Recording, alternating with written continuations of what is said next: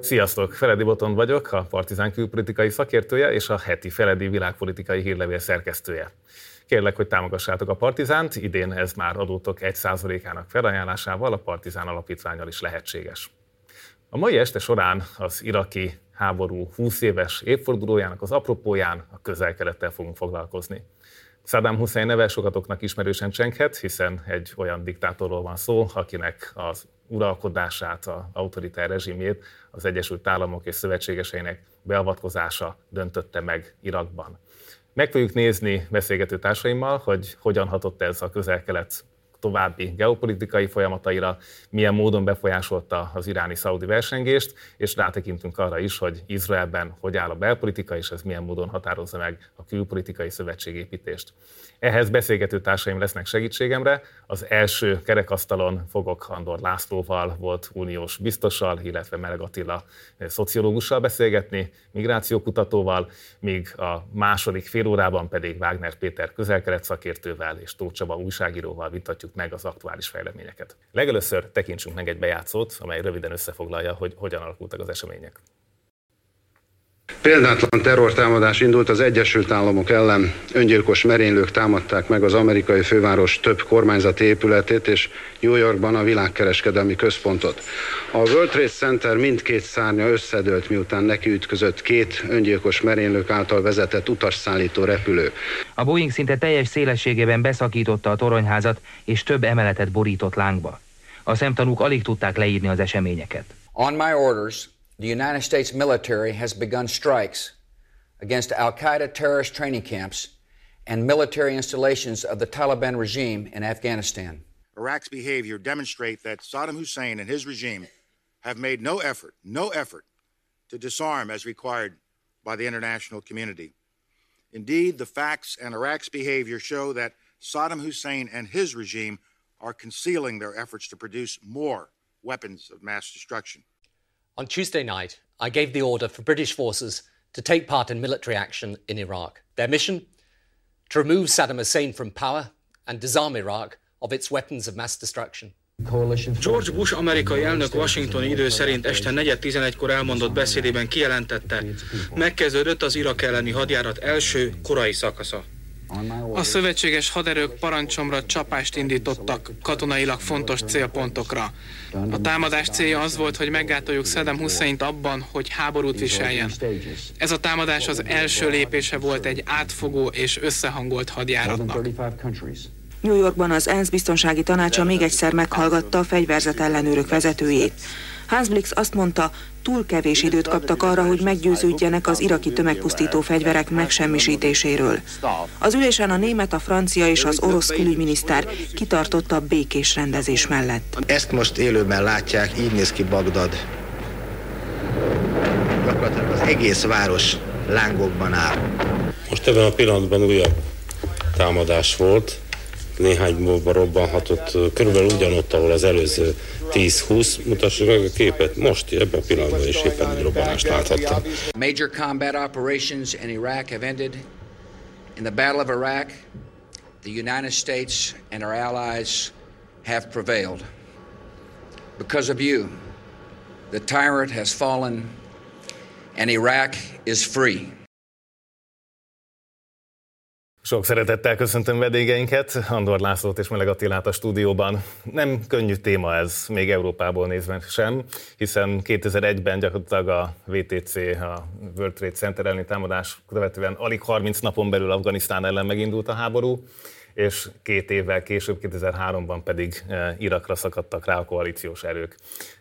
Ez egy olyan országban, Irakban történik, ahol Saddam Hussein korábban egyébként ennek a nyugati tábornak a hidegháború idején volt szövetségese is, tehát egy barátból ellenség válik.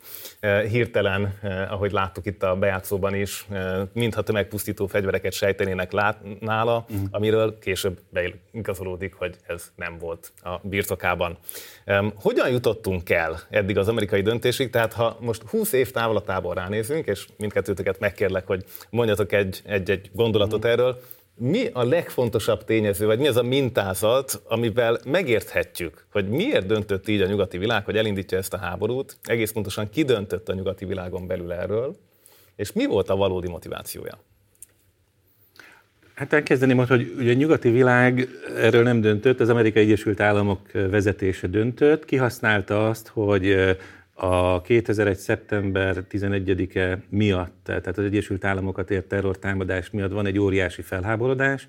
A társadalom nyilván elvárja azt, hogy az amerikai kormány megakadályozza minden hasonlót, ami a jövőben esetleg előfordulhatna, magyarázatot adjon erre a terrortámadásra, de igazából, amit szerintem akkor nagyon sokan sejtettünk, aztán megkutattunk, és ma már egyértelműen tudja mindenki, ennek a két eseménynek ez egymáshoz köze nem volt. Tehát az egyik a terrortámadás, kétezer-egy szeptember tizenegy, a másik a másfél évvel későbbi Irak elleni invázió. E, igazából e, tehát Iraknak semmiféle konkrét e, szerepe ebben a terrortámadásban nem volt, és nyilván akkor ezt ki lehet bogozni, hogy akkor miért is miért került rájuk sor, milyen koncepcióba illett az bele, hogy Saddam Hussein rezsimjét ennek a sorozatnak a részeként próbálják meg eltakarítani. Attila? Uh, igen, tehát hogy nem csak, hogy az Al-Qaidához nem volt köze, hanem ugye a tömegpusztító fegyverekhez sem volt köze, úgy végig nem találták meg ezeket. Ezeket ugye végül kellett, hogy ismerjék, hogy hogy oltári hazugságok voltak, amelyeket úgy nagyjából lehetett sejteni jó előre. Tehát amikor Colin Powell a biztonsági tanácsban magyarázta, hogy hogy néznek ki ezek a tömegpusztító fegyverek, akkor egy józan nézők egy jelentős része rájöhetett arra, hogy itt ez egy fabrikált történet. A másik dolog ugye az, az, az hogy a nemzetközi jogot minden szinten sértette.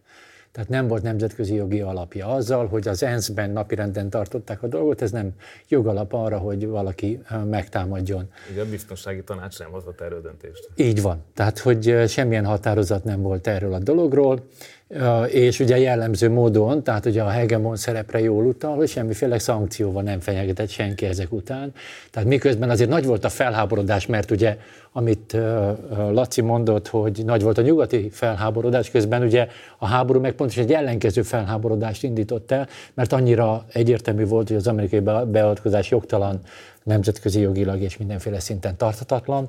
Tehát ez volt a, a következő dolog, ami miatt, És, és tulajdonképpen tényleg bizonyos mértékig nehéz érteni, én nem is vagyok annyira szakértője a dolognak, de azért, azért töprengett rajta az ember sokat, hogy milyen stratégiai pozíciót próbáltak ezzel elfoglalni.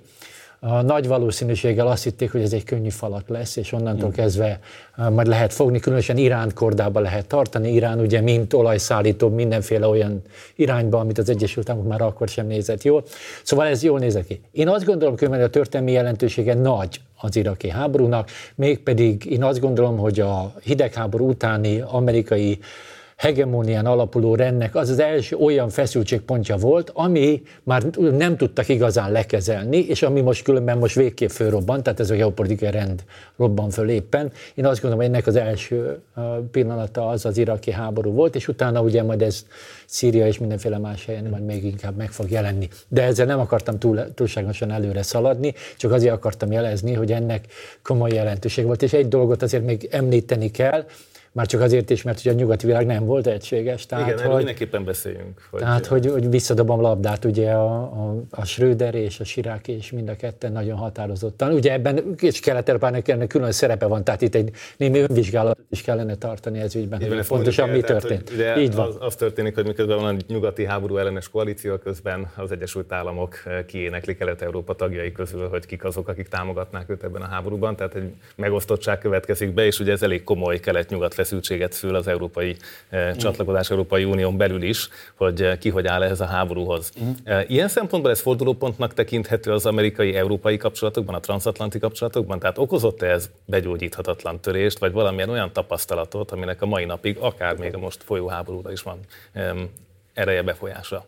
Hát mindenképpen lettek annak hosszabb távú következményei, hogy lényegében ugye a legfontosabb ország, amelyet Washington fölvonultatott ennek a háborúnak a tám, aktív támogatására, az az Egyesült Királyság, de igazából a kontinens nagyobb országai, Németország, Franciaország ebben nem vettek részt, sőt ugye aktívan ellenezték. Spanyolország, Portugália kicsit más eset volt, és ugye ami ez a bizonyos törés a kelet és a nyugat között, ez az, hogy az é u tagságra akkor éppen még váró országok, amiben Magyarország is beletartozott, Hát próbáltak inkább a brit és amerikai állásponthoz igazodni, tehát hogyha visszaolvasunk például a tekintetben, hogy a magyar külpolitika is miről beszélt, hát ők szerették volna, hogyha van még egy ENSZ határozat, mint ahogy a britek is, tehát nagyjából ebbe a paradigmába próbált az akkori vezetés mozogni, de igazából a katonai részvétel nem volt magyar szempontból kérdés, de Lengyelország szempontjából igen. És Lengyelország úgy döntött, hogy részt vesz a katonai akciókban is, tehát lényegében kilépett abból a mederből, ami a kontinens többségét jellemezte akkor. Ekkor hangzik el a híres mondás a francia elnök részéről, hogy a keletiek jobban tették, hogyha hallgattak Igen. volna? Így van, így van, így van. Tehát kicsit lekezelő volt ez Chirac részéről. Hát annyi igazság mindenképpen volt benne, hogyha egyszer a nemzetközi jogot tekintjük alapvetőnek, már pedig ugye ez feltételezhető lett volna, akkor mindaddig, amíg nincs valamilyen komolyabb bizonyíték a tömegpusztító fegyverek tekintetében, vagy nincs egy újabb ENSZ határozat, addig igazából egy, egy ilyen tágabb mozgósítás nyilván nehéz volt konkrétan elvárni. De nyilván más szempontok is mozogtak a kelet-közép-európai országokban. A lengyelek esetében nyilván az, hogy ők elkezdtek volna már föl, fölemelkedni, mint egy ilyen középhatalom, hogy vegyék őket észre. Mások például aspiráltak arra, hogyha itt lesz egy rövid háború, de utána újjáépítés, hogy kimaradjanak mondjuk ennek az újjáépítésnek az anyagi előnyeiből. Um. Két társadalom is szemben áll. Tehát az amerikairól sejtettetek valamit, hogy, hogy itt van egy pszichózis a kétezer-egyes terrortámadás után, amit nyilván a politika és a politikai narratívák meg tudnak lovagolni. Látjuk azt, hogy az egész hidegháborúból való kijövetel után ez az első olyan komoly katonai véres sok, ami, amire az amerikai társadalom komolyan reagál. Ez nyilván szervezet-szociológiailag a titkosszolgálatok munkájában is megnyilvánulhat, ahol azt látjuk utólag, hogy lehet, hogy több olyat írtak, mint amit hallani szerettek volna odafönt, tehát hogy rengeteg szintre beépült ennek a hatása. De hogy néz ki ennek a túloldala? Tehát milyen helyzet van a közel-keleten, Irakban és környékén, amikor ez a konfliktus elkezd körvonalazódni? Tehát mit, mit tudunk elmondani az ezredforduló Irakjáról, Saddam Hussein akkori társadalmáról? Hát igen, mondjuk a történelmi jelentésben azért az a fontos, hogy a, itt az erőszaktevőkkel kell ugye a legtöbbet foglalkozni, mert hiszen ők kezdték ezt a dolgot, Irak igazából ezt nem provokálta, ha csak nem tekintjük azt, hogy a, az első öböl háború idején már ugye konfliktusba kerültek, de a, a, és erre majd azért térünk vissza, és erre a Kelet-Európára is térünk vissza, mert én azt gondolom, hogy a jelenlegi politikai helyzetet sem értjük, mert az amerikaiak mindig könnyű prédának tekintik a kelet-európai államokat, hogyha a saját stratégiai érdekeiket megpróbálják elérni. Tehát ez volt a dolog, és akkor, igen, és akkor amit Laci mondott, ez egy nagyon fontos dolog, hogy az egyik szemem sír, a másik nevet, tehát Chirac tényleg elkezd, hogy nem volt gyerekszobájuk a kelet-európaiaknak, tehát ez igazi kelet-nyugat lejtős.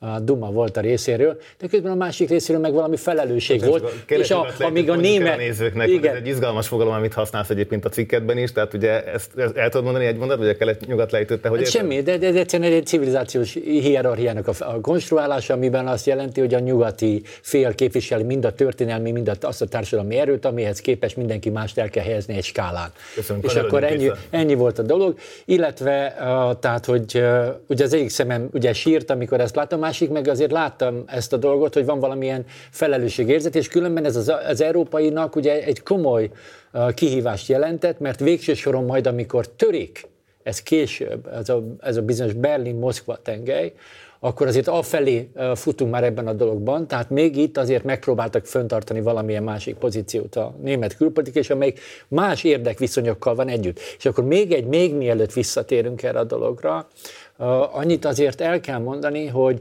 annyiban törvényszerűek voltak ezek a konfliktusok, hogy ez a fajta hegemónia, ami kialakult, tehát ez a NATO-Amerika hegemónia, ami létrejön kilencven körül, ez tulajdonképpen történetileg nézve tarthatatlan volt, mert egy olyan túlsúlyon alapult, ami az érdekkifejezéseket és az érdekkonfliktusokat nem tudta kezelni. Itt egyetlen egy érdekkezelési mód volt, hogyha rá mentek ezekre a pontokra, és a saját érdekeket próbálták tolni. Tehát tulajdonképpen, hogy ma válságban vagyunk, az részben ennek a folyamatnak az eredmény, és ebben volt Irak. De a kérdés az az volt, és megpróbálok röviden mondani valamit, hogy mi van a térségbeli társadalmakkal. A térségbeli társadalmak már ugye nagyon sok a konfliktuson vannak túl. Tehát a nyolcvanas évek még egy viszonylagos békés időszakot jelentett, ebben az időszakban még viszonylag prosperáltak is, még kísérleteztek is társadalmi modellekkel, ugye ez volt az a bizonyos arab szocializmus, amivel próbáltak bizonyos szinten kísérletezni, különösen ugye Szíria volt erre. Előtt irak-iráni háború ott volt. És ott előtte viszont ott volt a nagyon brutális irak-iráni háború, ami szerintem az, annak a következményeit nem mértük föl soha igazán, tehát hogy arról nem akarunk megemlékezni, miközben annak a hatása rendkívül nagy, és ugye abban ugye Irak, ugye az Egyesült Államoknak, tehát Ramszfeldnek és a többieknek a leghűbb és legkedvesebb csatlósa, és nagyon sok ember hal meg, és brutalizálja ezeket a társadalmakat bizonyos mértékig, és igazából nem is állnak ebből talpra, és ugye ebből születik részben majd ugye a Saddam Hussein féle diktatúra is, és indul el egy bizonyos folyamat. Tehát azt gondolom, és a másik része, ugye az ő oldalukról nézve, pedig egy olyan végtelen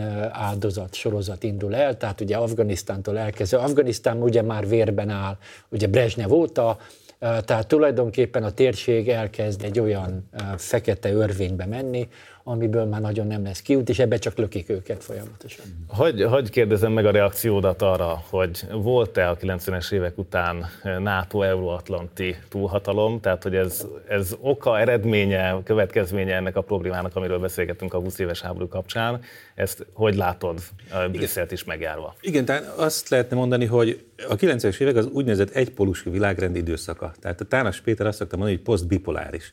Posztbipoláris az lényegében ugye azt jelenti, az Egyesült Államok egyedül marad, és ö, ö, keresik folyamatosan, melyik kormány alatt másfajta erőbedobással, de hogy azokat az akadályokat tovább lebontani, amelyek egy amerikai értékeket érvényesítő és amerikai érdekeket is érvényesítő politikával szemben állnak. És ugye ott van ez a, az arab világban ez az országcsoport, amelyik korábban a Szovjetunióval így vagy úgy szimpatizált, vagy talán szövetségese is volt valamelyik formában, vagy Irán, amelyik ugyan egy nagyon nagy falat, és ugye ez a, ez, ez a iszlamista rendszer ugye lényegében arról szól, hogy az Amerika barát sakkot támogat, tám, távolították el ezerkilencszázhetvenkilencben, és, és továbbra is ugye szálka az Egyesült Államok szemében, elég nagy szálka. Tehát tulajdonképpen itt van ez az országcsoport, ezzel kell valamit kezdeni, és van egy úgynevezett neokonzervatív külpolitikai gondolkodás, amelyik megérlelődik az Egyesült Államokban, ami arról szól, hogy igenis érvényesíteni kellene az Egyesült Államoknak az erejét és a pozícióját, és hát erre próbálnak stratégiákat gyártani. Tehát tulajdonképpen az a koncepció, hogy Saddamot el kell távolítani, rezsimváltás kell, ez már Clinton alatt is bekerül az amerikai doktrinába. Clinton alatt is vannak bombázások, Clinton alatt is vannak szankciók. Tehát tulajdonképpen folyamatos, igen. Igen, tehát folyamatos nyomásgyakorlás van, néha a britekkel együtt, néha a britek nélkül, eh, annak érdekében, hogy eh, ott valamilyen rezsimváltást lehessen generálni, sőt, ugye az emigráció szerepét se szabad lesze, le, lebecsülni, tehát az úgynevezett diaszpóra, nagyon sok üzletember, magát liberálisnak, vagy konzervatívnak, másmilyen gondolkodók, akik azt mondják, hogy tessék szépen eltakarítani ezt a rendszert, majd mi csinálunk ott demokráciát. Tehát a legkülönbözőbb oldalakról eh, jön a eh, nyomás annak érdekében, az, hogy az Egyesült Államok csináljon valamit ebben a régióban, különösképpen Irakban, és hát végül is az, az alkalmat és az ürügyet teremti meg a szeptember tizenegyedike, meg a színjáték, ami utána következett. Ha ez, ha ez színjáték, akkor a, a te hipotézisedből, hogy tehát van egy kilencvenes évek, ahol, ahol van egy posztbipoláris világ egy amerikai túlsúllyal, következik ez a civilizációs probléma, hogy az Egyesült Államok azt gondolja, hogy lehet demokráciát exportálni, és erről beszél, miközben egyébként nemzeti érdeket érvényesít, ami pedig érthető módon ugye kicsúszik a kezéből, hiszen, hiszen annyi helyen jelen van a világban, és, és nem tudott adaptálódni a helyzethez. Mondhatjuk azt, hogy tehát, van egy ilyen hiátus a, a, az u es á adaptációban? Tehát uh, én, én megint egy picit, szerintem pontosan. Történetileg pontosan kéne uh, fogalmazni ebben. Én azt gondolom, hogy ez semmit sem igazol semmiféle civilizációs dologból. Tehát itt maga a konfliktusban nem fogjuk tudni ezt kiolvasni. Én azt gondolom, hogy rendelkezésre állt egy civilizációs diskurzus, amely diskurzus, ugye azért a politikát is valamiképpen ugye el kell adni, és ez a diskurzus, ez erősen jelen volt. Ezt ugye Kelet-Európától elkezdve mindannyian láttuk ezt a dolgot, hogy ezt, ezt gyakorolják is, és ugye ehhez jött ugye nagyon jól, tehát ennek a, radikal, tehát ennek a civilizációs diskurzusnak a radikalizálásához jött ez a terrorizmus. Tehát, hogy egyszerre lehetett ugye két dolgot is mondani, hogy nem csak az, hogy ez civilizációan nem demokratikus, stb. stb. Tehát egy ilyen, nevezzük így, most én nagyon leegyszerűsítem a, a néző kedvéért, de ennél pontosabban szoktam mondani, kultúrrasszista beszédmódhoz nagyon jól jöttek ezek a, a dolgok, tehát innen nagyon jól lehetett érvelni, és tulajdonképpen ezt, ezt fönn kellett tartani. Tehát azt gondolom, hogy itt, itt ez a színjátéknak a része volt, hogy ezt a diskurzus fönn tudták tartani, és ezt érvényesíteni akartak ebből, szerintem nem is akartak ebből.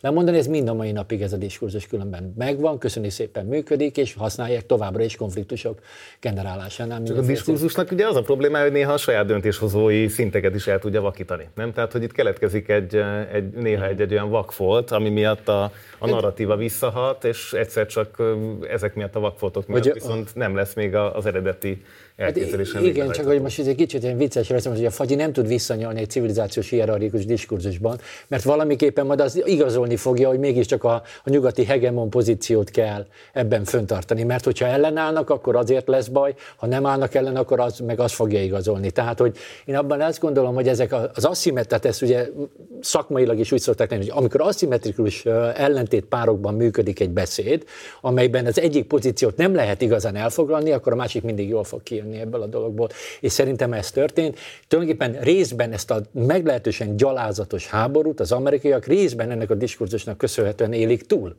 Tehát én pont az ellenkezőjét látom uh-huh. a dologban, ebből sokkal nagyobb botránynak kellett volna lennie, hogy annyi embert, annyi alsóbosztálybeli amerikai katonát bevinni, majd ugye ott a civileket, ugye több száz, nem akarok számokat mondani, mert ugye ebben eltérőek a dolgok, de azért több százezer embernek a halálát okozó, nemzetközi jogilag igazolhatatlan háború, azért egy sokkal nagyobb botrány kellett volna, hogy előidézzen, és ez nem történt meg. És ez szerintem megint csak ennek a diskurzusnak volt köszönhető, mert fönn tudták ezt tartani. Ez szerintem a hegemóniának egy kulcseleme volt történetileg. És valahol erre reakció a teljes iszlám állam kialakulás, annak a ja, radikalizációja? Nagyon nem akarom elvenni itt a szót másoktól, tehát szerintem ők ugyanúgy örültek ennek a dolognak. Mm. Tehát, hogy pont ez a fajta ellenállás, ezzel pont egyrészt önbeteljesítő proféciaként működött, tehát az amerikaiak részéről. Másrészt meg ők meg szíves örömes belementek ebbe a dologba, mert így tudták az ellenállást kifejezni. Tehát ugye az a kérdés minden hierarchikus rendszerben, hogy hogy tudod az ellenállást kifejezni. Ezért mondtam a legelején, hogy ez az egész rend, ami fölállt, ez nagyon sok sebből vérzett, mert nem tudta a valós érdekkonfliktusokat kezelni. Tehát nyersanyagárak, beszállítói láncok, tehát egy csomó dolgot kellett volna egyeztetni ebben a dologban. Ez hogy néz ki? Ehhez képes volt ugye ez a politikai beszéd és ez a konfliktus. Nagyon érdekes, hogyha a narratíva súlyát megnézzük akár az európai oldalról is. Tehát, hogy megpró- volt-e kísérlet arra, hogy Európa akár a, a nyugati, mondjuk békepárti koalíció vezetésével ezt újra keretezze, és igazából ez nem sikerült, vagy pedig nem is volt a transatlanti kapcsolat miatt ilyen kísérletezés, és van-e olyan következtetés vagy tanulság, amit levontunk ebből, és mondjuk akár te látod a mostani időszakban kétezer-huszonkettő február óta valamilyen más formában érvényesülni? Hát talán még azt is el lehetne mondani, hogy egy ideig még a németek és a franciák érezték rosszul magukat, hogy kénytelenek voltak ugye leválni erről a nagyon ambiciózus amerikai és brit vezetésről, és próbáltak egy kicsit fölzárkozni, legalábbis lelkileg. Utána viszont jött a korrekció a másik oldalról, mert ugye jött Obama, aki lényegében hát kiírta magára, hogy én Irak ellen, vagy az iraki háború ellen voltam, és, és egy lassú eltávolodás azért a britek esetében is megtörtént az eredeti pozíciótól, onnantól kezdve, hogy Tony Blair lelépett kétezer-hétben. De igazából ugye ezt leszámítva viszont nagyon kontraproduktív volt az egész amerikai nézőpontból is, mert ha azt várták, hogy a terrorizmust ezzel elnyomják, hát sokkal nagyobb lett a terrorizmus, és Európát is sokkal inkább érintette. Tehát ugye terrormerényletek sorra következett be Európában azért, aminek megágyaztak tulajdonképpen Irakban és a tágabban értelmezett Közel-Keleten. Ha az volt a kérdés, hogy Iránt le lehet-e nyomni, hát Irán sokkal inkább megerősödött ennek következtében. Ha az volt a kérdés, hogy az Egyesült Államok, mint demokrácia teremtő és egy nagyobb térséges stabilizáló hatalom nagyobb tekintélyre teszett, megint csak az ellenkezője következett be, mert igazából lejáratták magukat, és hát valóban utána kezdődött valamiféle útkeresés, de nem látszik. Tehát ez a kérdés, hogy valami új paradigma keletkezett ebből, akár az európai, akár az amerikai oldalról, akkor én is inkább azt mondom, hogy nem nagyon látszik, hogy lett volna. Az új... Sőt, még egy mondat ehhez, ami nagyon fontos, amit a Laci elkezdem, hát semmit se tanultak belőle. Tehát igen, újra, újra ismérlik a dolog, tehát Líbia, tehát az egésznek az orta, ami egy teljes csőd, tehát hogy a, hogy a Cameron és a Sárközy együtt elkezdik bombázni, majd nem megy nekik, a mindenféléket kitalálni, és akkor kérik meg Obamát, hogy mégiscsak segítsen be ebbe a dologba, tehát már paródiába hajlóan ismétlik azokat a hib- úgymond hibákat, tehát nemzetközi jogilag nincs alátámasztva, mindenféle uh, uh, tehát ezer sebből vérzik a dolog, a szupremáciáról szól, Uh, és akkor közben viszik bele, és akkor ugye annak a dominó, tehát ezért volt, hogy, hogy igazából ezek a dominókat nem a, tehát hogy lökik el sorba a dominókat, és ugye ez fog elvezetni, azt szerintem a jelenlegi helyzethez egy teljes geopolitikai rendválsághoz, amiből nem tudni, hogy hogy fogunk kijönni. Tehát, hogy, hogy ezeket azért nem szabad, meg nem történt dolognak tekinteni, már ugye nagyon sok az emberek szempontjából is, az, mint ami ugye egy nagyon fontos szempont ebben az egészben. Társadalomfejlődésben egy hegemont lehet azzal vádolni, hogy szupremáciára tört? Tehát volt olyan hegemón, aki nem csinált így? Most ez egy, Tehát, ez egy, ez erre tényleg ez, ez, ez, normatív... ez egy filozófikus kérdés. Tehát erre, most erre azt gondolom, hogy az adott gazdasági rendben kell elemezni az adott történeti folyamatokat, és megnézni, hogy az amerikaiak milyen hegemóniát hogyan próbáltak felépíteni. Én azt gondolom, hogy volt egy olyan elképzelésük, hogy lehet egy egységes piacot csinálni, amelyben ők a hegemon szerepét végig tudják csinálni, ezt hívjuk globalizációnak. A, és tulajdonképpen viszont, hogy ez nem működik, ezt már mondjuk száz évvel korábban is azért bizonyos szerzők leírták, hogy ez nem fog működni ez a, a dolog, különböző okoknál fogva, és most éppen azt látjuk, hogy visszablokkosodik az egész. Tehát, hogy egy ilyen, tehát, hogy ezért érdemes ugye ezt nézni, tehát, hogy mindig a konkrét társadalmi tartalmát is nézni kell a dolognak, és a konkrét politikai, meg diskurzív tartalmát is nézni kell. Én most nem mennék bele abba, Jó. hogy rendszereken átnyúlóan, én, én túl sokat olvastam Polányi Károlyt, semmint, hogy egy rendszerre ráfűzzem a, az az összes gondolatomat az emberiségre vonatkozóan. Én azt gondolom, hogy itt több dolog. Mielőtt, igen, mielőtt továbbugrunk ezekhez a nagy következtetésekhez, nézzük meg az arab tavasz előtti migrációs helyzetet. Tehát hogy néz ki az iraki támadás és az arab tavasz kitörése közötti elvándorlás a régióból, és ez Európában akkor szemet szúrt-e valakinek? A, a dolog ugye az, hogy a, a kétezer-hármas háború következtében azonnal nem indul el egy nagyon komoly menekült hullám, miközben már van egy komoly menekült hullám, ugye Afganisztán végig ott van, és ez a kétezer-egyes tulajdonképpen szintén meglehetősen gyalázatos háború, ami nem tudom hány évig tartott, az már nyomta az embereket, Irán irányába és más irányba is tolta az embereket, meg Szíria irányába is tolta. Az iraki az kétezer-négy kétezer-öttől indul el, és onnantól kezdve viszont nagyon komoly méreteket ölt, és ugye ez, ezzel fogunk elérni majd a kétezer-tizenötös menekült válsághoz is, amikor ugye a második, harmadik helyre az iraki menekültek ö, ö, zárkóztak föl. Ugye az a dolog lényege migrációs szempontból, hogy az állami, tehát hogy ezt szakmailag viszont jól lehet látni, itt mindenki jövedelemkülönbségről, meg klímáról, meg sok mindenről beszél, ezek mind tényezők, de az egyik legfontosabb tényező az az, hogy az ott lévő államok stabilitásával kapcsolatos mi, milyen várakozásaik vannak az embereknek, illetve milyen állami szolgáltatásokat tud nyújtani ahhoz. Tehát ugye akkor megyek el, hogyha én ezt nem látom biztosítva. Most ez összedőlt. Azt hiszem, hogy most valaki nagyon szép cikket írt az International Affairs-ben, ami arról szól, hogy ez egy ilyen nemzetdestrukció volt, ami az iraki háborúval elkezdődött, amivel a nem muszlim, tehát nagyon kevert népességről volt szó, ahogy Szíriában is, a nem muszlim népesség eltakarítása, mindenféle konfliktusoknak a, a generálása, tehát hogy tulajdonképpen az egyik legkárosabb következménye a sok százezer halotton túl, hogy egy társadalmi dezintegráció irányába hatott. Mm-hmm. És ha itt vagyunk a dezintegrációnál, akkor az arab tavaszra nézzünk mm-hmm. át, hogy ez a kétezer-egy kétezer-hármas két támadás, ez hogyan készíti elő az arab tavaszt, és igazából lassan, ugye hát bő tíz évvel az első tavaszi jelenségek után. Erről tudunk-e állítani valamit, hogy ez egy organikus következménye volt ennek a mintázatnak, hogy számos észak-afrikai, közel-keleti muzulmán országban megjelentek ezek a társadalmi elégedetlenségek, miközben ugye itt is van olyan narratíva, hogy ezek egy része mondjuk úgy, hogy kapott mesterséges impulzust, és vannak azok a narratívák, amik pedig a demokrácia igényről beszélnek, és nyilván ennél sokkal árnyaltabb a valóság. Én, én az arab tavasznak két oldalát szétválasztanám, az egyik egy gazdasági, a másik pedig egy katonai. Tehát a gazdaságit nem szabad szétválasztani attól a világgazdasági válságtól, ami kétezer-nyolc-kilencben lezajlik, és tudjuk, hogy Magyarországon is komoly politikai változásokhoz vezetett, de ez mégis egy világgazdasági jelenség. Nagyon nagy ifjúsági munkanélküliség például mind Tunéziában, Egyiptomban szerepet játszott abban, hogy az emberek kimentek az utcára, változásokat követeltek, beleérte politikai változásokat. Tehát van egy ilyen nagy elégedetlenség. És nyilván ez maga módján végig tud vinni, tud generálni komoly átalakulást, de másik kérdés az, hogy miért kell ezt militarizálni. Tehát miért történik egy olyan elhatározás, hogy akkor ilyen vagy olyan intervenciók szükségesek ahhoz, hogy ez a, rendszer, ez a, ez a térség átalakuljon, ebben milyen külső szereplőknek kell megjelenni, államoknak vagy szövetségi rendszereknek, és azt gondolom, hogy ha más nem, akkor ez a militarizálás ez egy nagyon súlyos következményekkel járó döntés volt, amit már Líbiával kapcsolatban hallottunk, de nyilván akkor tovább lehet vinni Szíria felé is, hogyha valaki ezért. Az arab tavasz hogyan illeszkedik be ebbe a migrációs mintázatba? Tehát van ennek a kettőnek valamilyen köze egymáshoz? Van e között okokozati kapcsolat? Vagy egymást majd csak erősítik az idők a következő kétezer-tizenegyet követő évek folyamán? Tehát itt hogyan lehet erre organikusan ránézni, úgy, hogy elindultunk gyakorlatilag kilencventől a, a posztbipoláris korszaktól? Hát folytatódik a destabilizálódás.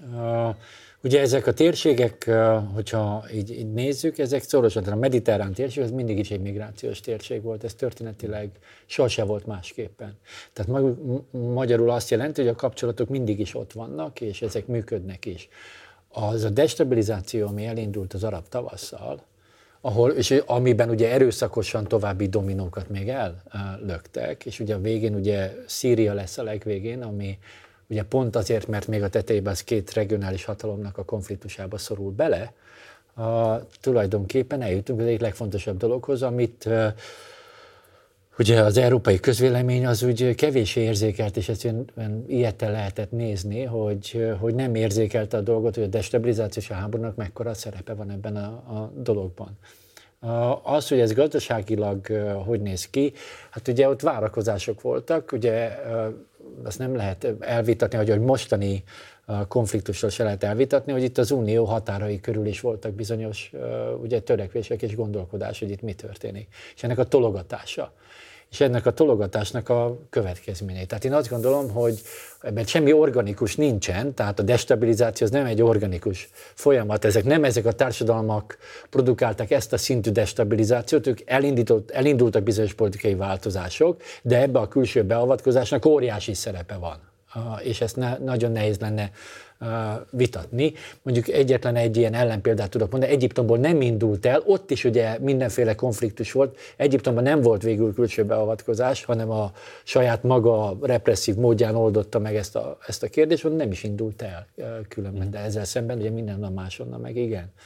Tehát, hogy ezért kell mindig ugye egybenézni a folyamatokat. Így van, és hát két ország is csúnyán beleszorult ebbe a regionális harapófogóba, tehát egyrészt Szíriában is ugye a szunita síta, tehát iráni, riádi koalíciók küzdenek, és tulajdonképp hasonlót láttunk Jemenben is a mai napig, és illetve az elmúlt egy-két hét fejleménye ad némi reményt arra, hogy talán változik a helyzet, tehát a régió regionális hatalmai is feltámadnak a konfliktust követően, és próbálnak nyilván ebben az általuk megnövekedett mozgástérnek vélt helyzetben ugyanúgy érdeket érvényesíteni. Ez egy nagyon fontos szempont, amit fölvetsz, mert ugye ez azt is mutatja, az amerikaiak szempontjából ez, ez egy kiszorulás lett a végeredménye a dolognak, és szerintem azért is van most különben nagy válság, mert az amerikaiak is érzik, hogy ebből nem jöttek ki jól ebből a történetből, tehát nem sikerült semmit stabilizálni, amit ők szándékoztak volna. Ugye jó példa erre különben, hogyha megnézzük még Líbiát is, ugye Líbia nagyon nehezen ment, és érdekes módon, ugye Törökország meg Oroszország jelen jelent meg hirtelenjében,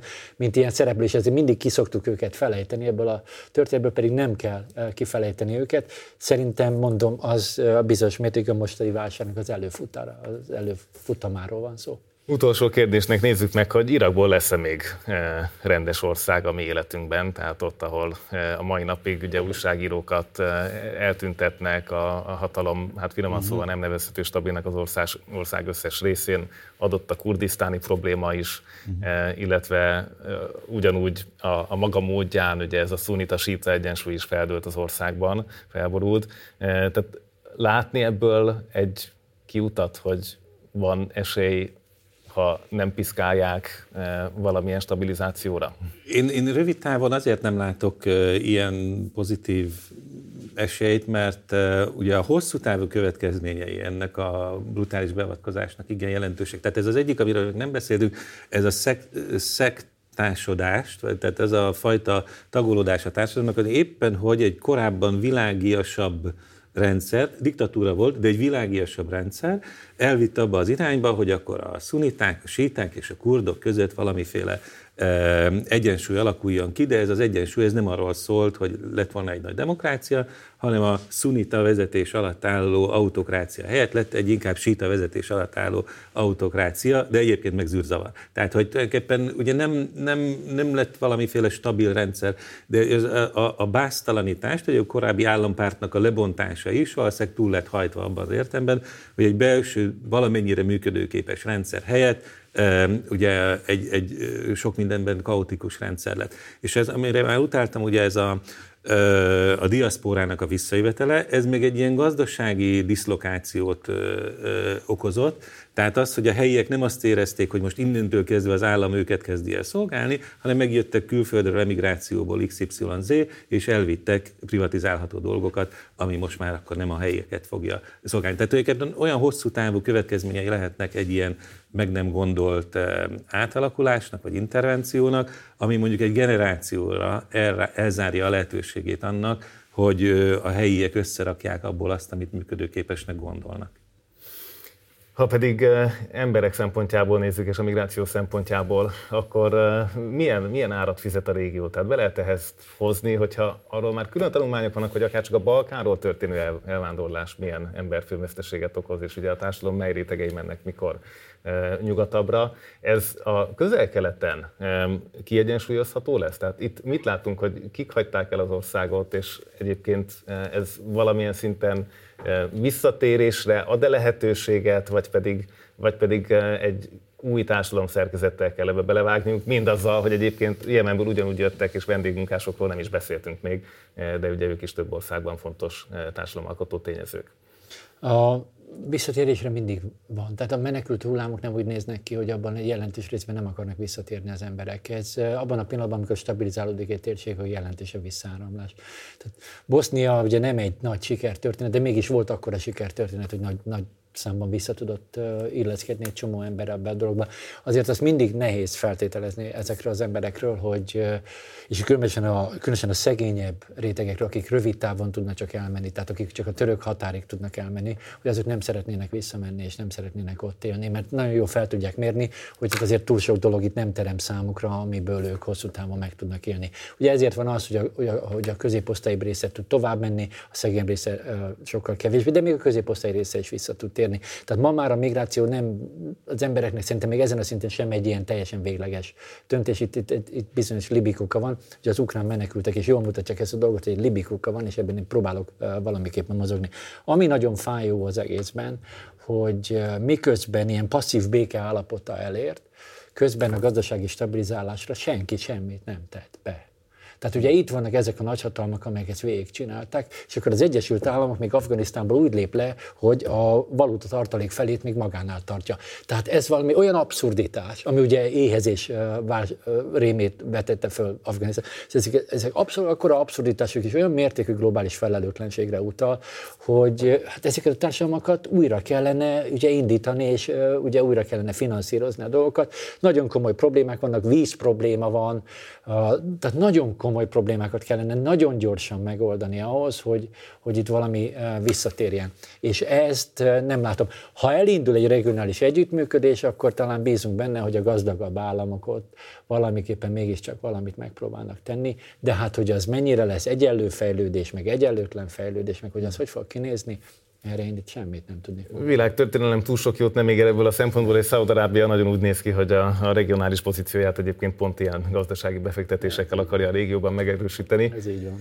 Melegh Attila, Andor László, nagyon köszönöm a beszélgetést, a műsort pedig folytatjuk, és a közel-keleti aktualitásokra térünk rá, Izrael belpolitikájára, az ottani igazságügyi reformcsomagra, fogunk beszélni az iráni-szaudi megállapodásról, amelyet Kínának, Pekingnek sikerült összehozni, tető alá hozni, illetve néhány szót váltunk arról is, hogy ez a régióban milyen további változásokat hozhat, akár Jemenben, akár a szíriai területen, és esetleg még rápillantunk Törökországra.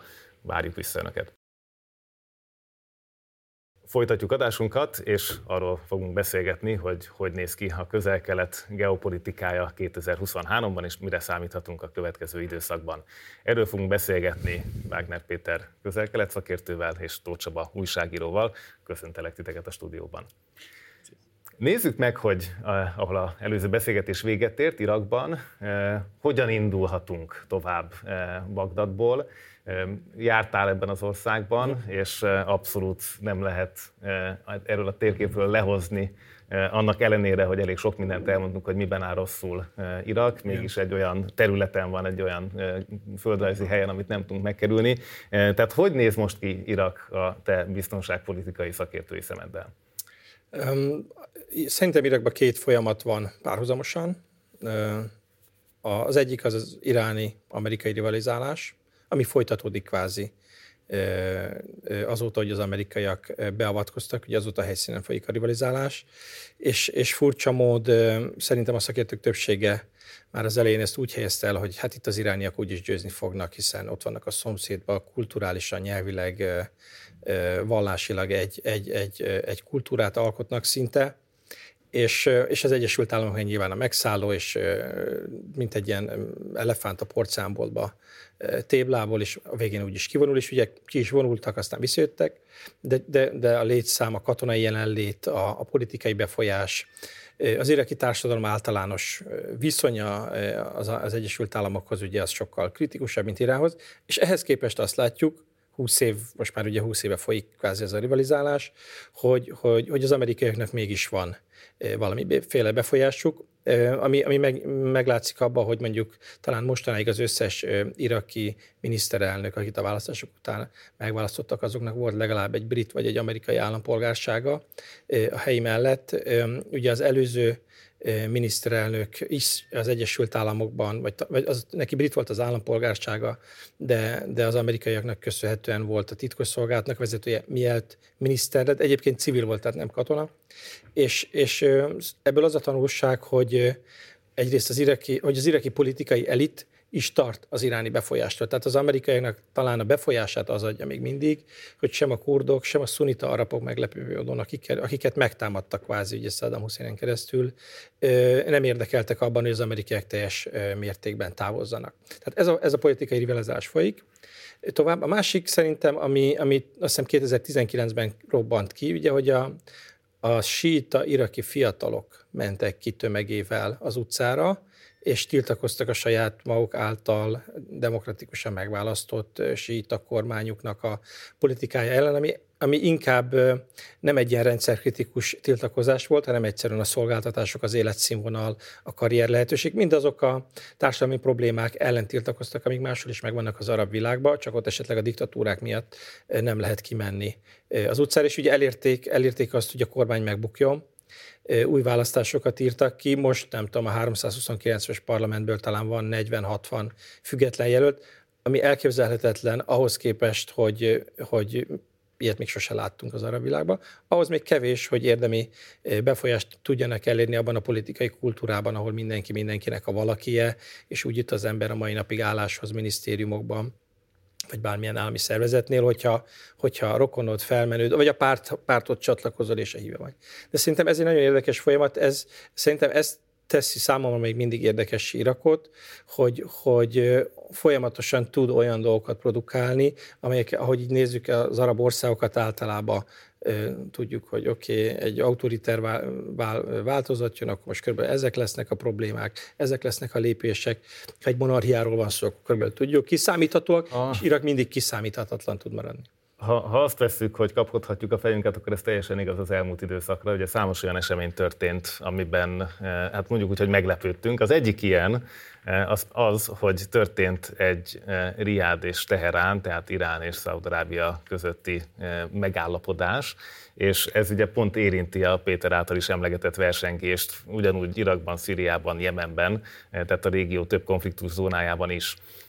Ez a megállapodás számodra, Csaba, meglepetés volt-e, és hova helyeznéd el a jelentőségét? Tehát ez a, a regionális versenyzésben érdekes, vagy pedig az Egyesült Államok-Kína kompetícióban érdekes, hiszen ezt a megállapodást Peking segítette, és gyakorlatilag az első komoly olyan diplomáciai em, eredményt tudta felmutatni Kína, amit, amit régóta egyébként több helyen mondott, hogy szeretne, de eddig ezt nem láttuk a világ más pontjain, különösen nem az ukrán-orosz háborúban.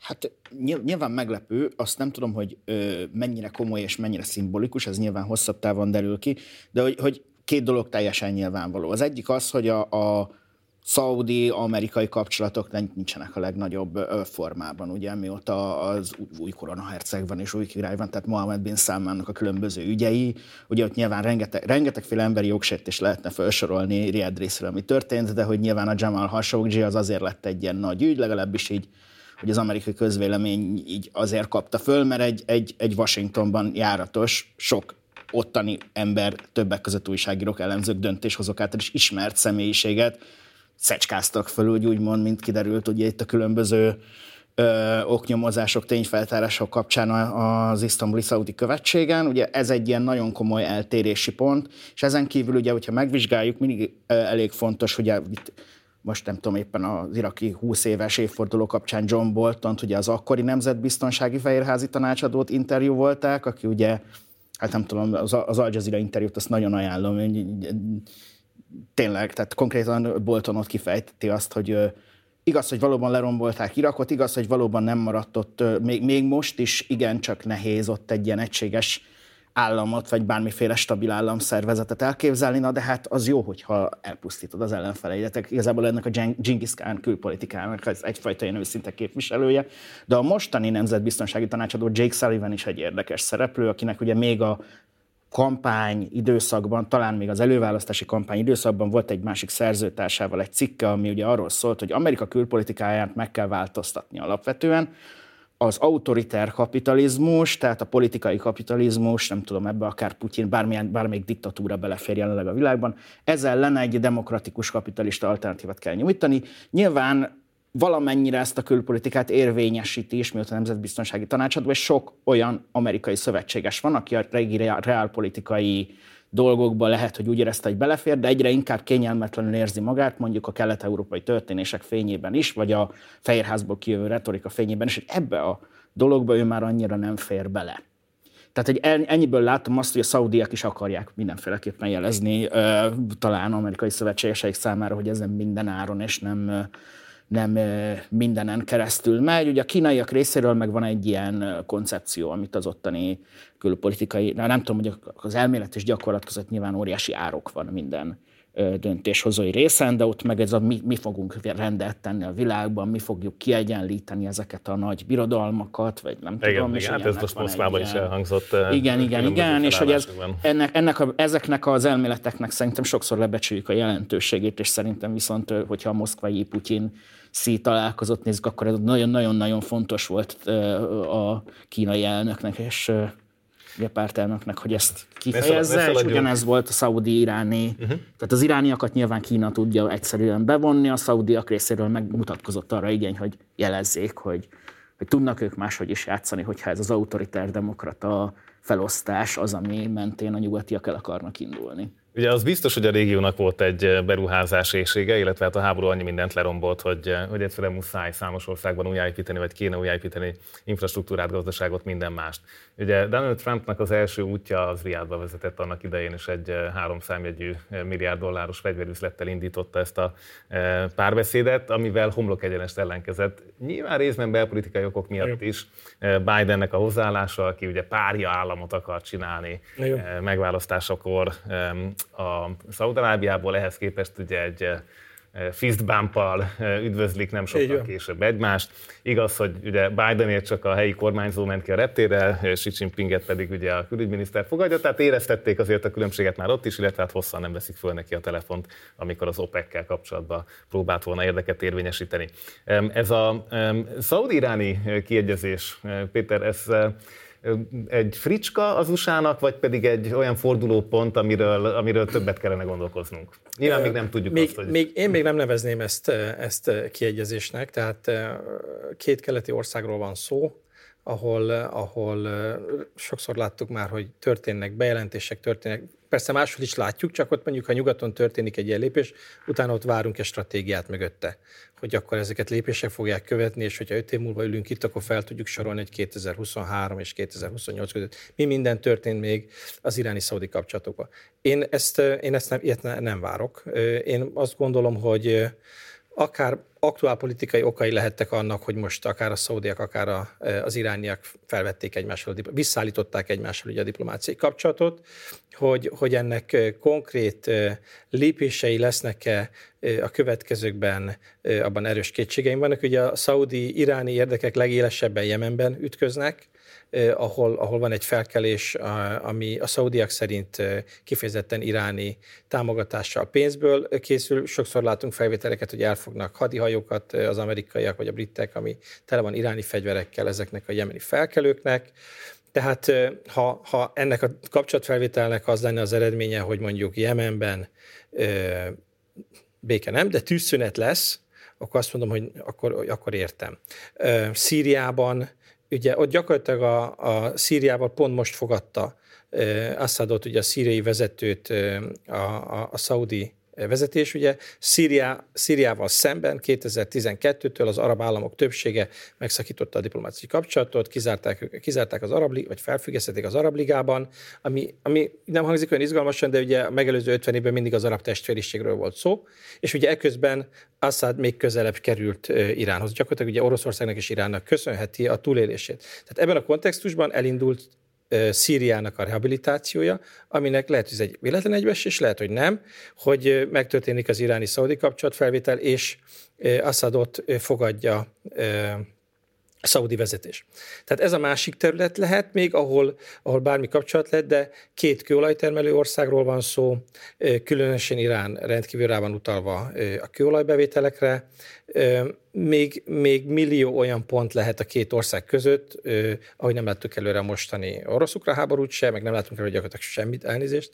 Tehát, hogy, hogy lehet az, hogy, hogy a diplomáciai kapcsolatot megnyitottuk, tettünk egy lépést, és most várunk, jegelünk, nézegetjük, méregetjük egymást, és fürdünk egy kicsit a, a pozitív hírekbe, hogy ma, ma csináltunk vele. A konzulátusok újranyitását azt, azt elkezdték, úgy tűnik, hogy talán fizikailag is, illetve a, a szaudi szuverén pénzalapok szintén kétszámjegyű milliárd összegekkel dobálóznak, hogy majd egyszer ennyit szeretnének befektetni, de hát ugye ezt valóban nézzük meg. É, úgy emlékszem, um, hogy Iránnal szemben szankciók vannak, tehát hogy a, hogy a szaudi e, vállalatoknak e, akkor ott e, meg kell nézni, hogy ugye az Egyesült Államokkal mekkora forgalunk, meg mekkora lesz Iránnal. Tehát, hogy miért profitálunk ebből, meg mit, a legtöbb nyugati cég, ugye, amikor Trump újra bevezeti a szankciókat e, e, Iránnal szemben, ugye, talán emlékszel, tehát hatalmas reménye Airbus, nem tudom, megrendeltek száz Airbus repülőgépet, a Daimler teherautógyárat fog építeni, a francia olajcégek beruháznak, és akkor mindenki... Ez meg... volt, amikor az iráni atommegállapodás egy pillanatra felvetett. Igen, az tizenöttől, ez tizennyolcig tartott, Trump, Trump tizennyolcban visszahozta a szankciókat, és akkor a Daimler megnézte, háromszáz milliárd forgalman van az Egyesült Államokban,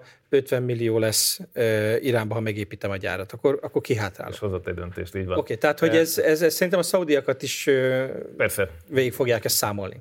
Át fogják számolni, és még uh, ahhoz, hogy elérkezünk uh, Izraelbe, ahol uh, ugye pont tegnap este nagyon izgalmas dolgok történtek, hiszen mégiscsak leváltották a védelmi minisztert. Um, nézzük meg egy pillanatra, Péter, vezessd be, légy szíves, igen? Az Ábrahám egyezmény. Egyébként micsoda, tehát mondjuk el a nézőknek, illetve hogy ennek van-e ellensúlyozó értéke az euróatlanti távol az Egyesült Államok közel-keleti politikájában, akkor, amikor erről a szaudi-iráni tengelyről beszélgetünk? Jó, tehát az, az Ábrahám egyezményt Izrael, az Egyesült Arab Emírségek és Bahrein kötötte. A diplomácia, azt jelenti, hogy felveszik egymással a diplomáciai kapcsolatot. Ugye Izraellel egészen addig, ha jól emlékszem, csak Egyiptom és Jordánia vette föl a diplomáciai kapcsolatot, ami abból a régi negyvennyolc óta tartó politikából adódik, hogy az arab államok a palesztin lakosság vagy Palesztina melletti kiállás kimutatásaként nem ismerik el Izraelt. Ehhez képest volt nagy fejlemény, hogy volt két új ország, két új arab ország, akik felvették a diplomáciai kapcsolatot, azóta ehhez csatlakozott, ha jól emlékszem, Marokkó és talán Szudán. Szaúd-Arábia továbbra is lebeg a levegőbe, és akkor ugye, és azóta is azt mondjuk, hogy, hogy hát ugye ennek az a gyakorlati haszna, és ennek látjuk már, tehát ha most, most már lehet beszélni, beszélni a gyakorlati hasznáról, Izraelben ö, rengeteg know-how van, cégek, startupok, az arab térs, az öbölben rengeteg pénz van, és innentől kezdve megindulhatott a gazdasági fúziója is ö, ennek a kettőnek. Akkor nagyon érdekes módon, jó, hogy feltetted a kérdést, azt mondtuk, hogy hát, ez Izrael, meg az emírségek, meg majd Szaúd-Arábia, meg Bahrein között, ez egy Irán ellenes kapcsolatépítés lesz, amit ugye akkor most ez így nem támasztja alá, ha közben a szaudiak és az irániakkal összefogtak. Még egy ö, ö, okot mondtunk akkor, ez pedig az, hogy ez a lépés is, mint sok más lépés, az amerikaiak távolodásának az ellensúlyozása a közel-kelet térségéből, ugye már Obama alatt, aztán Trump alatt, és most is ugye Kína a fő ellenség, minden, minden erőforrás figyelmet ö, a csendes óceán felé kell fordítani. Igen, az u es á számára, tehát az, az Egyesült Államok az erőfeszítéseit, katonáit, hadihajóit, ö, a, a, az erő, a humán erőforrását ö, ö, Kína felé fordítja, ahogy Obama alatt az iszlám állam köszönt bele ebbe az elképzelésbe, úgy most az orosz-ukrán háború köszönt bele az elképzelésbe. Mindkét szempontból a közel-kelet hagyományos Izrael, vagy hagyományos Egyesült Államok partnerei, vagy szövetségesei, bocsánat, megszívták, most hittem, mit eszembe jobb szó. Tehát Izrael, Szaúd-Arábia, emírségek mind úgy látták, hogy ez, ez azt jelenti, hogy az Egyesült Államok figyelme csökken, és csak egy dolgot szeretnék itt elmondani, mert ezt nagyon szeretem, hogy, hogy az Egyesült Államok bármilyen hatalmas, ott sem tudnak egyszerre két dolognál, vagy másfél dolognál többel foglalkozni. És most jelen pillanatban, és már évek óta ez az orosz és a kínai, ez pont elviszi az Egyesült Államok figyelmet. Az elnöknek is csak huszonnégy órára egy nap rendelkezésre, és mindenki másnak. Tehát ez az Ábrahám egyezmény, ez az értelme, hogy elvileg Izraelt kiemelte ebből a, ebből a elszigeteltségből a közel-keleten. Most ehhez képest Izraelben elég nagy a belpolitikai feszültség, tehát úgy tűnik, hogy ezek a külpolitikai konstellációk, vagyis mondjuk biztonságpolitikai megfontolások, nemzetbiztonsági érdekek mégse kötik annyira a frissen felállt Netanyahu koalíciós kormányzatot, ami hosszú idő után beemelt kifejezetten a telepeseket támogató radikális mozgalmakat, illetve arab ellenes erőket. Tehát egy olyan visszajövetelt láttunk Netanyahu részéről, ami hát azóta is kavarja a nemzetközi állóvizet. Ugye itt éppen behívták az elmúlt héten már az Egyesült Államokban is Izrael nagykövetét, amire azért elég régóta nem volt példa, kétezer-tíz óta.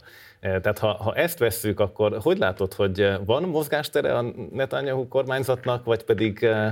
Vagy pedig itt azért van egy nemzetközi kötöttség, amire számíthatunk, hogy működik? Hát nem tudom, éppen ma, vagy ahogy beszélünk, vagy azután fog majd elvileg a miniszterelnök, az új, régi új visszatérő miniszterelnök beszédet tartani arról, hogy most mi lesz ezek után. Ugye ar- ar- arról a miniszterről, aki, vagy hát hadügy miniszterről, aki távozott, arról érdemes megjegyezni, hogy amikor mentek a perei Netanyahunak, a korrupciós perei, akkor minden, mindenben mellette állt és mellette tanúskodott folyamatosan. Azt hiszem, hogy a vírus alatt mentek ezek a perek, tehát egy kifejezetten lojalista ember mondta azt, hogy, hogy elege van. Ebből látszik, hogy, hogy, hogy nem tudom, tehát hogy tényleg az izraeli politikai rendszerben történik egyfajta, mindig, mindig is ilyen nagy ellentmondás, vele jó cikkek jelentek meg az elmúlt napokban, vagy hetekben, ahogy ugye a társadalmi mozgalom fölfelé épült, ugye a legfelsőbb bíróság megnyírbálása ellen. Ez egy hagyományosan nagyon-nagyon-nagyon fontos szervezet az izraeli, izraeli államon belül, mindig ők állítják meg, meg ők, ők próbálják föntartani legalább annak a látszatát, hogy a, hogy, hogy, hogy a megszállásban van valamiféle jogi kontroll vagy jogszerűség, amit ugye a Palesztina területe fölött gyakorol az izraeli állam, de hogy, de hogy mindig volt ebben egy ilyen nagyon durva kettősség, hogy mit csinál, hogyan működik, milyen adminisztrációt tart fönt Izrael az úgymond saját területein, meg az általa megszálltnak minősített, meg, hát gyakorlatilag de facto is megszállt területeken. Ugye az egyik, egy, ebből kifolyólag van egy kettőség minden izraeli miniszterelnök eddig, és nem csak a Netanyahu, szeretik ezt Netanyahura,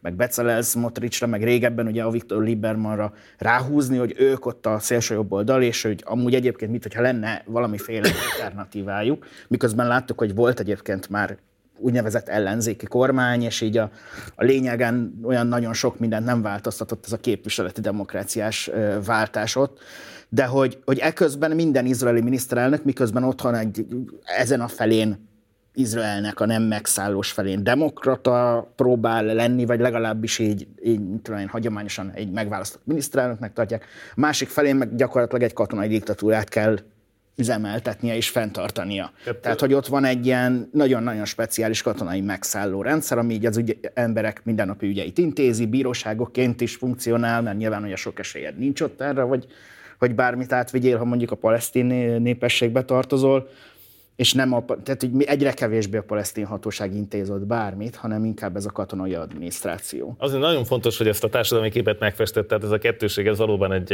egy, egy vezérmotívuma az izraeli belpolitikai törésvonalaknak.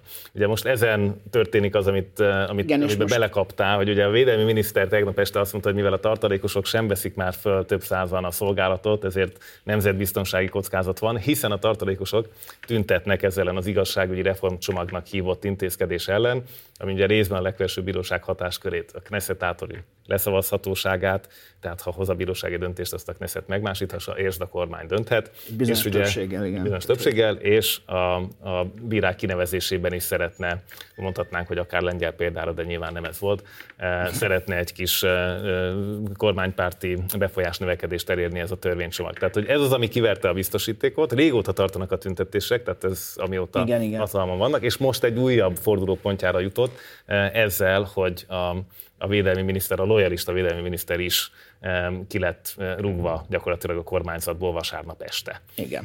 Na most ebből nem úgy tűnik, hogy, hogy van, van nagyon könnyen visszafelé út. Tehát van-e Netanyahu előtt bármilyen opció, amivel realisztikusan élhet, vagy pedig őt is azért a hatalom szociológiája már emészti, és, és hát igen, a saját pereitől való félelem adott esetben, amelyek ugye nem értik. Ő valószínűleg azt gondolhatta, hogy van még ebben a sztoriban egy nagy visszatérés, meg hát légüres tér, teret is alakított ki gyakorlatilag. Ez egy hosszabb folyamat, miközben ilyen mindenféle törvényeket hoztak, amelyet például az állampolgársági esküben megpróbálták egy ilyen etnikai irányba eltolni az államot, hogy tehát utána pedig nyíltan is kimondták, hogy Izraelben gyakorlatilag az, az, egy, az egy zsidó állam abban az értelemben, ezt a kérdést előtte soha nem tisztázták egyébként, mióta megalakult az állam, de próbálta abban az irányban Netanyahu különböző koalíciós partnerei nyomására, és nyilván részben a Likudon belülről jövő, tehát a legnagyobb kormánypárton belül jövő nyomásra is tisztázni, hogy ez egy zsidó állam, elsősorban a zsidókat szól, tehát ez nem, a, nem, nem arról van szó, hogy bármiféle formája az, a, az állampolgári egyenlőségnek az, a, abban mi hiszünk, tehát ez a kétezer-tízes években elindult folyamat, de mindig volt egy ilyen kettősség benne, hogy az Izraelen belüli többségi zsidó állampolgárok ezt próbálták, ugye a nagy háborúk már nincsenek a szomszédokkal, az intifádák ugye valamelyest elmúltak, tehát legalábbis már nem olyan formában jelentkeznek, mint régen. És, és hát így például Tel Avivban, vagy Hajfában, vagy akár még Jeruzsálem egyes részein is könnyű volt elfeledkezni arról, hogy, hogy, hogy, hogy mi van ott kívül. Nem ez alapján próbálták meghatározni magukat, politikailag sehogy. És most azt a folyamatot látjuk, hogy igen ám, de mi van akkor, ha lekerül ez a glacékesztyű, mi van akkor, hogyha befelé is elkezdjük érvényesíteni azokat a parancsuralmi rendszereket, amelyekben mi egyébként mozgunk, mi van akkor, hogyha azok a telepesek, akik elsősorban ott a nyugati parton, vagy Cisjordániában, vagy Palesztinában, a megszállásban, meg hasonlókban ügyködtek előtte, és ott alakult ki nyilván egyfajta radikális jobboldali világnézetük. Mi van akkor, ha ők visszajönnek a Knessetbe, és elkezdenek Izrael fölött is uralkodni, és ebben nyilván van egy adag félelem azzal kapcsolatban, hogy pontosan tudják, hogy ezek az emberek milyen emberek, és, és miket csináltak, és hogy csak eddig nem volt szükséges, vagy nem volt kötelező foglalkozni ezzel az izraeli társadalommal, és mi van akkor, hogyha, hogyha tényleg konkrétan ilyen konkrét lépésekkel is, mint például a legfelsőbb bíróság leépítése, minden, átfordul a dolog. Tehát ugye azt látszik, hogy ez a kettős tudat, ami eddig nagyon jellemző volt az izraeli társadalomra, ez kezd, kezd úgy leomlani, és hogy úgy, úgy mondjam, az ezzel kapcsolatos félelmek talán, talán elsöpörhetik a Netanyahu-t. Ugye a konkrét kérdésedre válaszolva meg, mindig koalíciókból, technikailag koalíciókból állnak ezek az izraeli kormányok, de ez Netanyahu mindig föl tudta építeni, tehát hogy egy, egy akkora, tehát ilyen nagyon nehéz karakter egy ilyen alapvetően választásos rendszerben, ezt ugye szerintem Magyarországon ismerjük, megjelenik egy ilyen nagyon erős, nehéz karakter, aki így fölé tornyosul az összes többinek. Ugye a választások alatt mindig előkerül, hogy igen, hogyha nem Netanyahu, akkor mégis kicsoda, hát itt rajta, rajta kívül csak tök magjankók vannak ugyan már, de hogy mi van akkor, hogyha a pozíciója tarthatatlanná válik, és, és, és igazából a többség elutasítja azt a dolgot, amit nekik meg mindenféleképpen át kell vinnie, különben elveszíti ezeket a koalíciós partnereit. Tehát, hogy ebben, ilyen helyzetben mi, mi, mi fog kialakulni? Hát valószínűleg ugyanaz, mint amit Európa számos országában is látunk, a képviseleti demokrácia válsága. Igen, azt hiszem, hogy társadalmi folyamatokról van szó, amit a huszonegyedik században elég sok országban szépen megtalálunk, tehát nem, nem Izrael specifikus jelenség, csak az izraeli leképződése ennek a nem, folyamatnak. De vannak azért, tehát, hogy... Nyilván a helyi adottságokkal teljesen kiszínezve. Péter, hogyha ránézünk erre a közel-keleti térképre, akkor hol van esélye még az euróatlanti érdeknek, vagy ha úgy tetszik a nátónak valamilyen módon Törökországon kívül érdemi befolyásra? Kell-e, vagy rászorul-e egyébként a szövetség erre, vagy az az energiahelyzet átalakulásával egyébként valóban áttolható, vagy, vagy elveszthető területként van-e számon tartva? Euróatlanti befolyás, az arról beszélhetünk, nátóról szerintem nem. Tehát a nátóban zajló folyamatok két irányban zajlanak. Egyrészt ugye nyilván a keleti határoknak a katonai megerősítése, elsősorban a balkáni, lengyel, román nyomásra. Ott ugye ott, ott van egy olyan, hogy, hogy ezek az országok azt szeretnék, ha a nátónak a reagáló képessége több százezer főre, ami jelenleg olyan negyvenezer fő. Ugye vannak is katonai alakulatok telepítve, nem, nem azért, hogy harcoljanak, hanem hogy együtt tudjanak működni, biztonságot adjanak a helyi erőknek, és, és ugye a cél az, hogy legyen, amikor nyáron lesz a NATO csúcs, majd megtudjuk, hogy ez egy cél lett, vagy egy eredmény, hogy egy háromszázezer fős készenléti erő legyen Európában, ahol van mindenki magas készültségben tart otthon erőket, de ha kell, akkor le lehet hívni. Tehát ez az egyik irány, hogy ezt meg tudjuk csinálni. A másik Kína. Ami nyilván ugye ez egy, ez egy, ez szerintem ez egy, egy, egy éles vita a nátón belül, amiről sokkal kevesebbet hallunk, mert itt a nagy európai országok, tudjuk jól, akiknek Európának sokkal szorosabb a gazdasági kapcsolata Kínával, ugye ennek ez számukra, számunkra beláthatatlanabb következményekkel jár, mint az Egyesült Államoknak. A másik pedig az, ugye, hogy a NATO az egy transatlanti vagy euróatlanti szervezet, amelynek világos földrajzi határai vannak, tehát hogy nagyon nehezen megukolható az, hogy, hogy a NATO mit keressen Kína felé. Nem arról az, hogy csapatokat küldjünk Kínába, vagy tehát semmi erről nincs, de egyszerűen politikailag hangosabban álljunk ki, a katonai képességeinkbe vegyünk bele olyan határterületeket, amelyek itt Európában nincs szükség, de Kína miatt szükség lenne. Tehát a huszonnégy órás korlát itt is érvényes arra, hogy a közel-keletre egyszerűen nem jut figyelem? A közel-keletre nem jut figyelem, és, és pont ugye Afganisztánban ott volt a NATO huszonegy, egyébként most Irakban van egy ilyen kis NATO jelenlét, nem tudom, talán néhány száz fő. Az európai tagországok számára kétezer-egy után, tehát elindult ez a missziózás, ez a területen kívüli műveletek kilencvenegy után, de a Nyugat-Balkán az abban a szemben oké okay volt, hogy az itt van Európában. kétezer-háromtól elindult Afganisztán, ami részben azért, mert Irakban nem akartak, ezt kivesésztétek, tehát Irakban ugye nem akartak, ezt Európa ellenezte. És ez a, ez a húsz év Afganisztán, ez, ez egyrészt miközben alulfinanszírozottak voltak az európai haderők, ugye, ezt most látjuk, hogy tizenhattól elkezdtek növelni, hogy ez micsoda, mennyi pénzt tud ez még elnyelni. Tehát ott óriási erőfeszítés jelentett minden országnak relevánsan jelen lenni Afganisztánban. Számukra az volt a tanulság, hogy ők most nem akarnak semmilyen katonai missziót. Tehát annak örülnek, ha itt Európa szélén kell, az oké, okay, mert az közel van, logisztikai ellátható, látható, oké, okay, de ne, semmi közel-kelet, semmi Afrika, semmi, semmi olyan. Ilyen kis, hogy oda küldünk tanácsadókat, rendben van, az, az, nem, az nem jár veszélyel, ott nem halnak meg az emberek, politikai nem kényelmetlen, otthoni közélemény. Nem, nem foglalkozik, nem is látható. Tehát a NATO-t kivenném, hogy az Európai Uniónak, az Európai Uniónak szerintem természetes ambíciója, hogy itt a mediterrán térségében jelen legyen. Látjuk az afrikai missziókon, hogy, hogy ezek úgy vannak, szintén a jelentőségük inkább ilyen, ilyen stratégiai, tehát nem tudom én, most, most amíg működött, még működik az a, a Maliban működő kiképző misszió, mikor kim voltam tizenkilencben, akkor száz ötven kiképző volt, és, és volt nyolcszáz, aki védte a száz húsz kiképzőt, oké? Okay?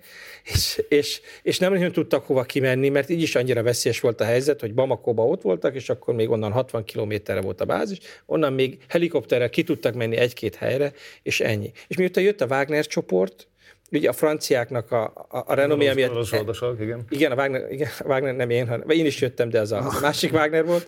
Tehát ugye a franciáknak már annyira rossz a híre, hogy Maliból kiszorultak, Burkina Fasoból kiszorultak, Közép-Afrikai Köztársaságból kiszorultak.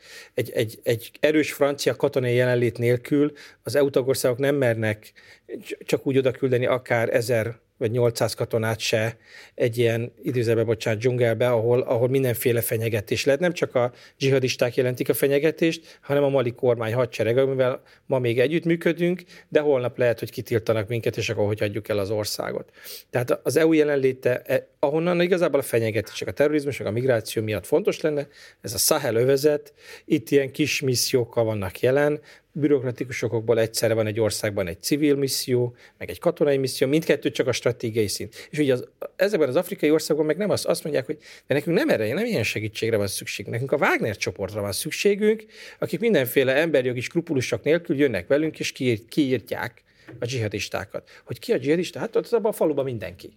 És akkor, akkor ugye ezt az é u nem tudja felvállalni, hogy, hogy ilyen szituációban együttműködjön a mali, mondjuk a mali hadsereggel, aki közben együttműködik a Wagner csoporttal. Tehát azt mondanám, hogy a, az é u-nak az ambíciója korlátozott, de itt meg az orosz-ukrán háború, az Ukrajnának nyújtott segítség elviszi az erőt meg a figyelmet. Ugye nem csak katonai segélyt nyújtunk nekik, humanitárius segélyt is adunk, meg, meg, meg, befogadás, meg, minden meg pénzügyi segélyt. Persze. Csaba, mindenképp térjünk ki arra, jó, hogy a te jó. nézőpontodból, ugye annyit hát beszéltünk, hogy kínai, igen, kínai igen, igen. orosz jelenlét a közel-keleten. Erre mondanál te is egy saját verziót? Hogy, hát csak, hogy, hogy, így, hogy így hallgatom egyszerű átkötéssel Irakba, hogy én még, hát akkoriban voltam, azt hiszem, ilyen tizenhat-tizenhét éves, tehát hogy már tudtam valamennyire követni a híreket, akkor ugye meghallgattuk, hogy ez a világtörténelem legfontosabb csatája. Hát civilizációk összecsapása. Itt dől el a demokrácia sorsa, mindenféleképpen benn kell maradni a közel-keleten, ez a legfontosabb térség. Most meg ugye nem tudom, alig telt el húsz év, ugye nem nagy idő a civilizáció történetében, mégis kiderül, hogy hát már nincs, nem, nem tudunk rá figyelni, nincs időnk, nem, nem, egészen más problémáink vannak. Ez az egyik, amilyen szembe jutott róla, hogy így érdemes mindig a napi hírekben megjelenő ilyen magvas gondolatokat figyelni. Tehát ezek konkrétan nagyon erős anyagi érdekek, megszállások, stb.ként lehet ezeket is jellemezni. És a másik gondolat, ami meg ö, ö, részben ebből eredt, hogy hát igen, amikor bementek, megszállás mellett döntöttek, destabilizáltak gyakorlatilag egy országot. Az előző beszélgetésben itt volt hosszú az, hogy leomlik, mondjuk ebben, enne, ezeknek a tevékenységek közül leomlik az iraki állam, alig állt ma még össze, leomlik a szíriai állam, nem nagyon lehet tudni, hogy azokon a területeken mikor lesz valaha államra hasonlító dolog. Most már omlik befelé jó néhány éve a libanoni állam is, Líbiáról ugye nem is beszélve, emiatt indulnak el a gumicsónakok gyakorlatilag, ami mindig panaszkodnak a brit kormány és az olasz kormány is jelenleg a földközi tengeren, és hogy, és hogy kicsit ezt érzem, ugye nyilván itt a felelősség egészen máshogy oszlik meg a az orosz és a nyugati szövetségek. Kicsit azt érzem, hogy kicsit az a félelmem a jövőre nézve, hogy gyakorlatilag Kelet-Európában egy kicsit elkezdődhet ez, hogy itt van egy háborús ország, mögötte van egy háborús frontország, az hiába Európai Uniós ország, ez ma még nagyon számít, nem tudom, hogy tizenöt-húsz éves keresztben mennyit fog ezt számítani, de hogy de hogy gyakorlatilag ennek a frontországai voltunk, és hát van egy jó pár közel-keleti ország, ami arról tud mesélni, hogy milyen az, amikor ilyen közel esik valaki, ez egy háború. No, hát nem gondoltam, hogy vidám vége lesz a műsornak, de akkor tegyük fel a pontot az íre. Tehát, hogy azt hiszem, ez egy fontos jelzés mindig a nézőknek is, hogy, hogy mondjuk el, hogy igazából mire érdemes figyelni? Tehát ha, ha egy dolgot kéne mondanotok, akkor mi lenne az, amit a következő egy évben szerintetek érdemes nézni, hogy megtörténik, bekövetkezik? Mi ez az esemény, ami most ennek az egész közel-keleti térségnek a, a, a lakmusztesztje? Hova figyeljünk? Nem tudok egyet mondani. Én, én, én Szíriát nézném még, hogy, hogy ott hogyan fejlődnek tovább a dolgok, és, és szaudi-iráni viszony mondjuk. Akkor ezt, ezt a kettő. Ugye akkor ebből a diplomáciai kapcsolatok felvételéből lesz-e valami? Megnézzük, hogy akkor a kínai befolyás hogy építkezik. Csaba? Lehet, hogy ez a specifikus érdeklődésem lesz egy újabb török invázió Szíriában. Szerintem ezen sok, azon meg is sok minden megfordul, hogy azt ez... lebeg, lesz, nem lesz, nem lesz, lesz. Erdoğannak volt erre hajlandósága, azt tudjuk, a török ellenzék erről tett valamilyen állítást? Hát egyelőre megpróbálják elkerülni a témát. Ez azért egy ilyen nagyon szabad és vidám demokrácia, ugye semmilyen következménye nincs annak, hogyha a katonai akciókat Szíriában kritizálod, tehát nyilván ez az oka annak, hogy... hogy léptanyomon kritizálják. Értsük ezt jól, igen. Rendben. Te is szeretek Törökországba menni. Te is akarsz még arra utazni, rendben. Csaba, Péter, köszönöm szépen a beszélgetést, köszönjük szépen. Köszönöm szépen, hogy ma este velünk tartottatok. Egy óriási régiót próbáltunk nagyon röviden áttekinteni. Nyilván ez nem sikerült teljes egészében, de azt hiszem, hogy nagyon sok olyan fontos, izgalmas pontot érintettünk, amivel fogtok találkozni a magyar médiában. És ilyen szempontból különösen fontos, hogy az a minimális háttértudás mindig ott legyen, hogy tényleg mi az, ami számít, és mi az, ami viszont az a narratíva, amiről itt a négy beszélgetőtársam mindegyiket tett külön-külön említést. Nagyon köszönöm, hogy velünk tartottatok, iratkozzatok fel a heti Feledire, a külpolitikai hírlevélre, illetve támogassátok a Partizánt. Szép estét, sziasztok!